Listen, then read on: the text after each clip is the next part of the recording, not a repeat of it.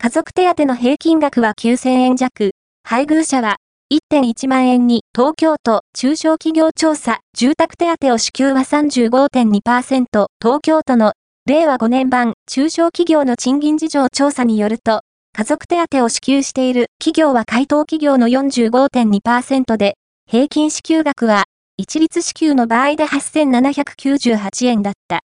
平成27から令和3年調査では1万円前後の水準で推移してきたが前回、令和4年、今回と8000円台に落ち込んでいる。